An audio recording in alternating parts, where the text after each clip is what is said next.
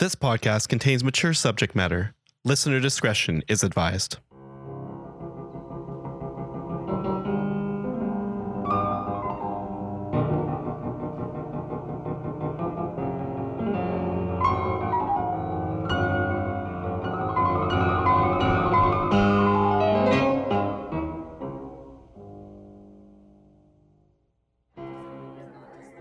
Hello and welcome to Queer Lives Real Stories, Queer People. This is a podcast dedicated to being a platform for real stories from the LGBTQ community. My name is Ben Moody, and I am the producer of this podcast. This week, we have Peter Breeze. Peter is a talent agent and event promoter currently living in the Okanagan. His passions include the Real Housewives, UFOs, and drag queens.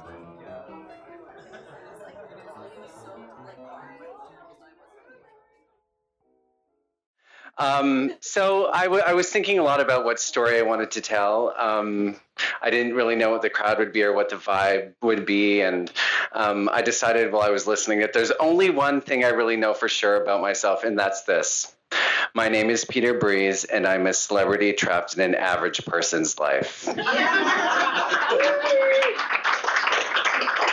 this has been it sounds funny, but it's a constant struggle. Um, when I was in grade three, um, growing up in Calgary, Alberta, um, the music teacher came into class one day, and she said that the kid who was, who was who had the lead role in the school play had to drop out because their parents said this is too much work for somebody in grade three. Do you have anybody in your class that might be interested? And the teacher said, Peter would be great.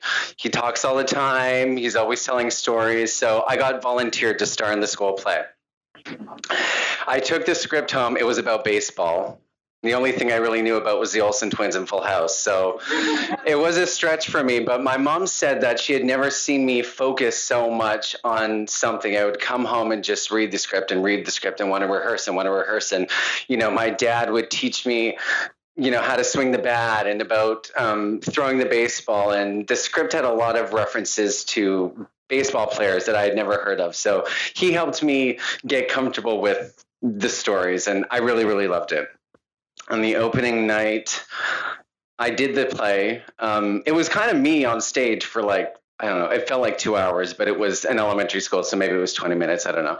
Um, but at the end of the play, the whole audience stood up the whole audience stood up and clapped and you know cheered and i just sort of like stood there in my little body like oh my god. That was the first time i got high. Been chasing that ever since.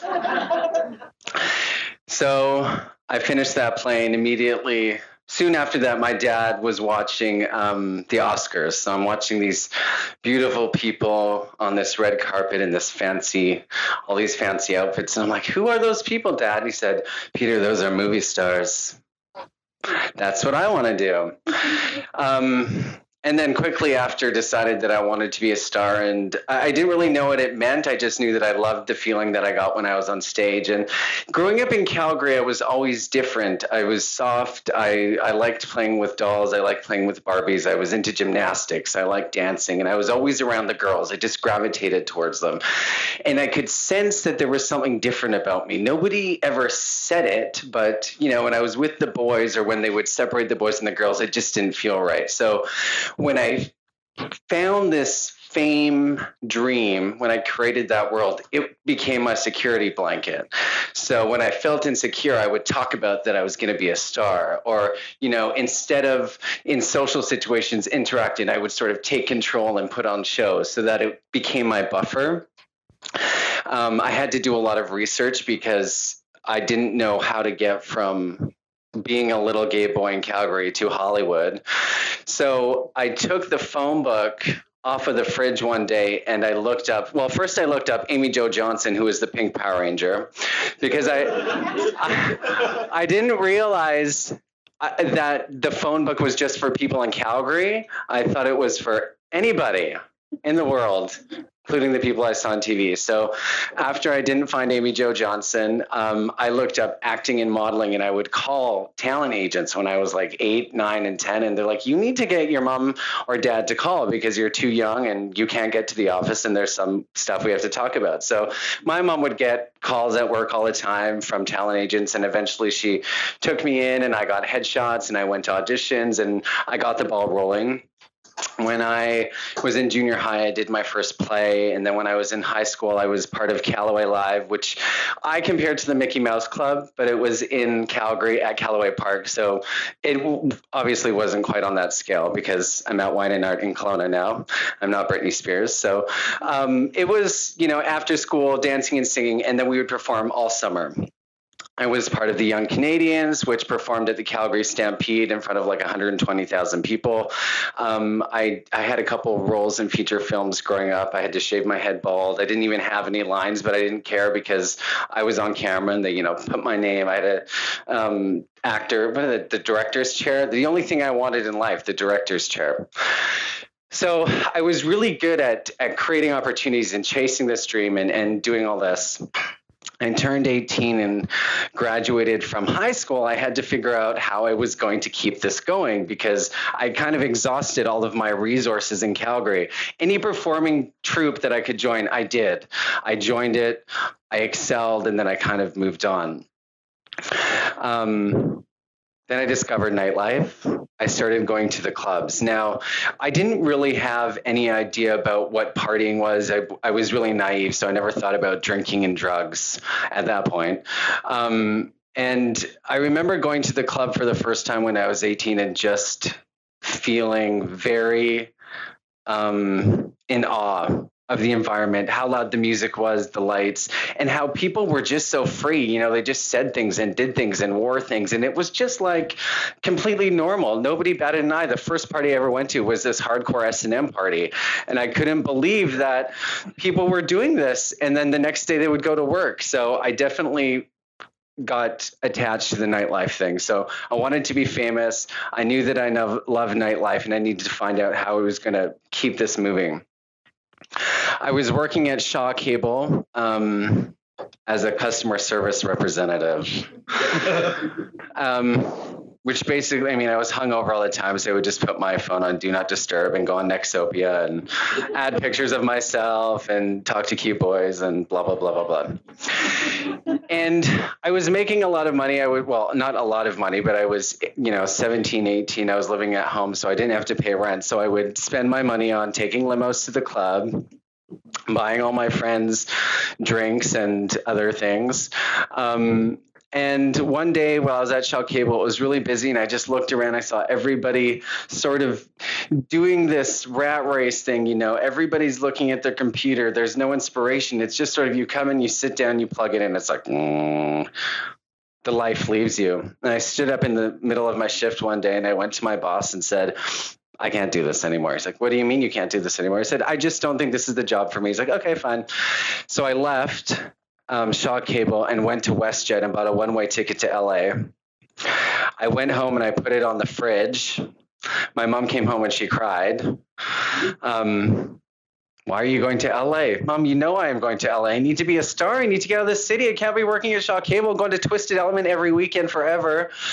Twisted Element was the gay bar in Calgary, still is. They just sold it though. Um, so I end up going to LA. In the months preparing for my trip to LA, I studied Star Magazine and Us Weekly and People Magazine and the celebrity gossip sites. And I had this journal and I had written down where all the celebrities went.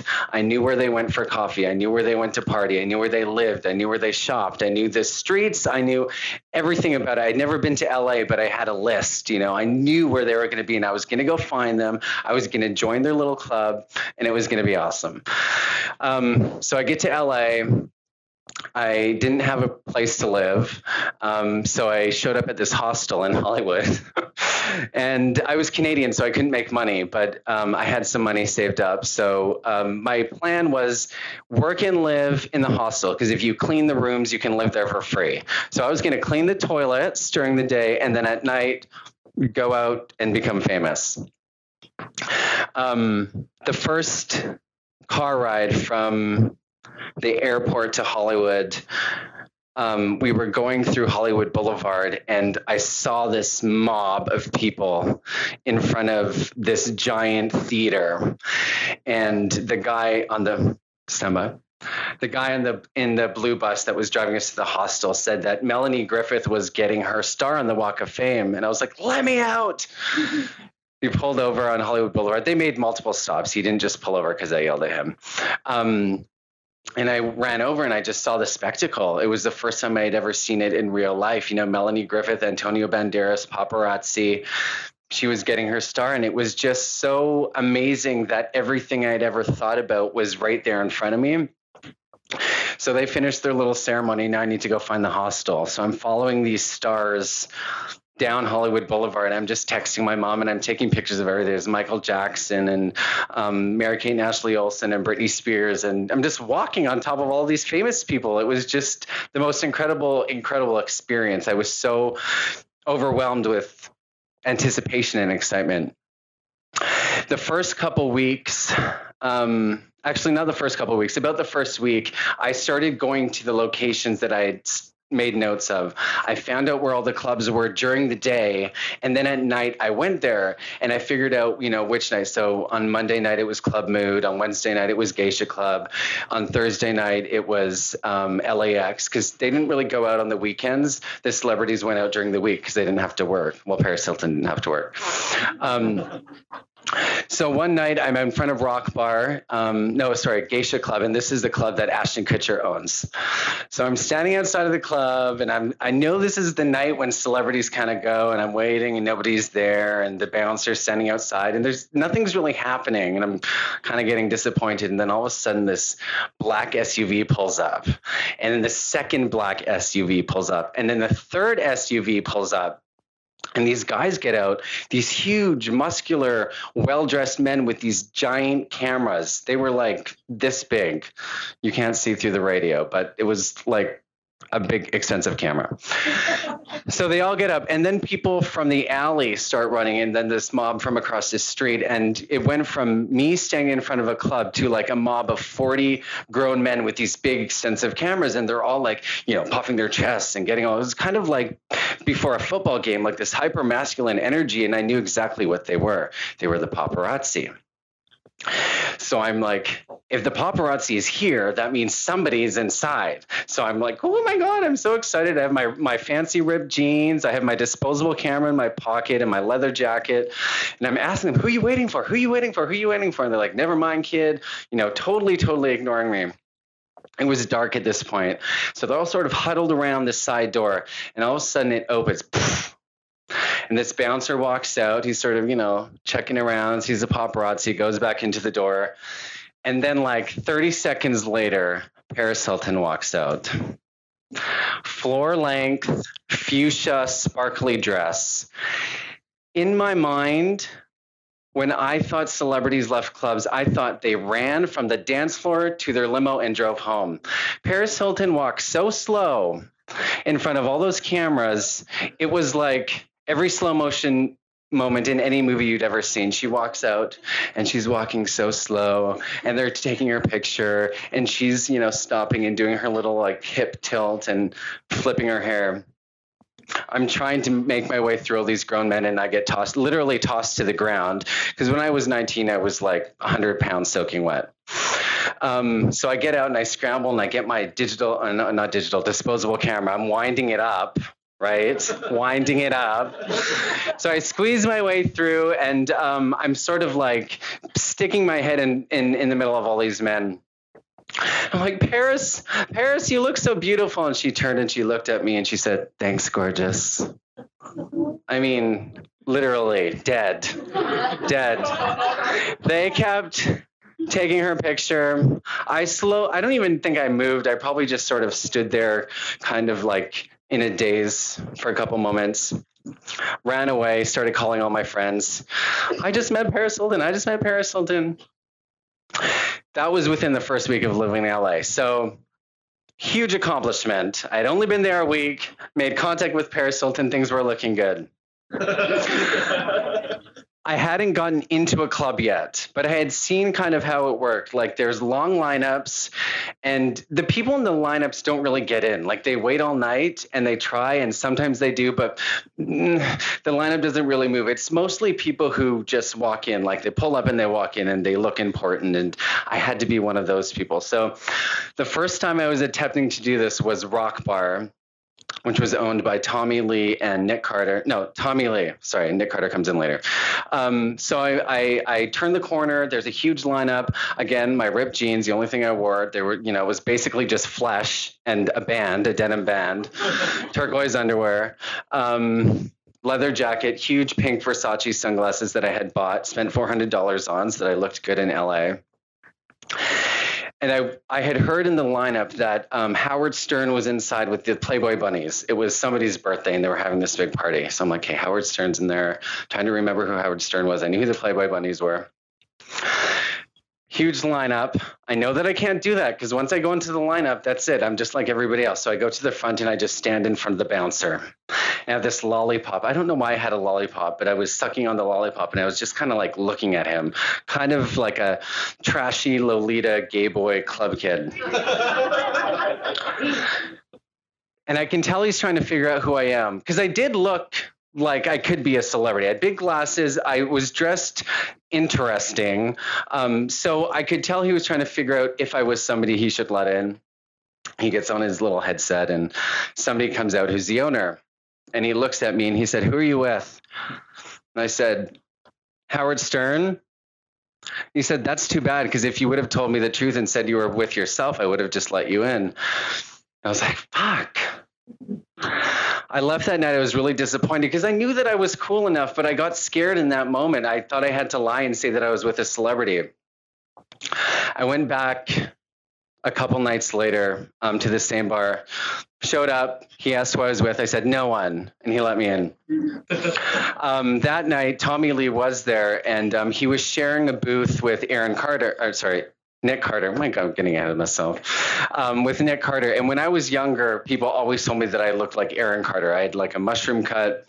And so my friend was, um, I was, my friend, he was a drag queen, the biggest Britney Spears impersonator at the time so we sort of like drink, drink, drink, drink, drink, and sort of like move on in. And um, I can. Nick Carter's looking at me. I'm looking at Nick Carter, and I'm like, he he knows that I look like his brother.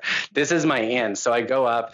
I was I, honestly, I was pretty drunk, so I don't really know what I said. But we ended up sitting with them, drinking all night. And when we left, we the bar had closed down. Tommy Lee owned the bar, so we stayed and drank for a little bit longer.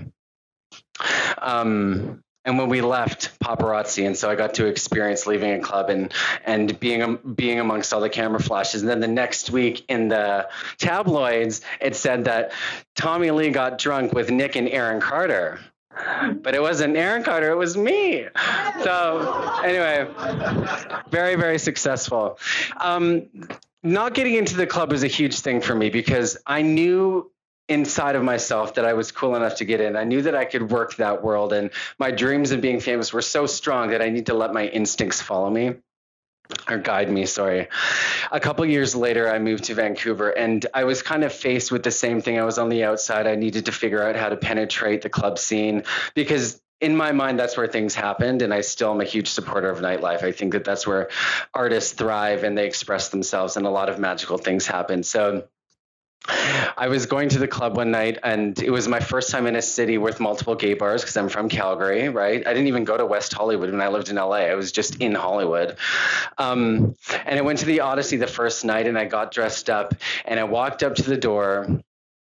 Same thing, long lineup, and the bouncer looked at me and he's like, Who are you? I said, I'm Peter Breeze. He said, Who are you with? I said, No one. He said, Come right in. And that's my story.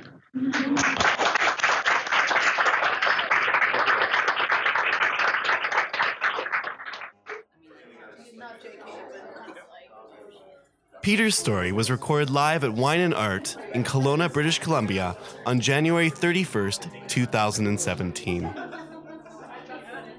This podcast was made possible by a grant from Resist Stigma. Resist Stigma is a national initiative that engages young, gay, bisexual, queer, and trans men, as well as health professionals, in combating stigma. You can find them online at www.resiststigma.com. Sound systems at the live event were provided by Ossicle Hearing and Tinnitus Treatment Center, a new hearing experience. Celebrate sound again. You can check them out at www.kelownahearing.com. A massive thank you to the Men's Health Initiative in Kelowna for helping out with the recording, and to Wilbert Turner for providing his beautiful bar, Wine and Art, for the live event. If you enjoyed this program, please rate and review us on iTunes, Stitcher, or wherever you found us. Reviews really help podcasts expand their listener base, which ensures that they continue. You can check us out online at www.queerlivespodcast.com. My name is Ben Moody, and this was Queer Lives.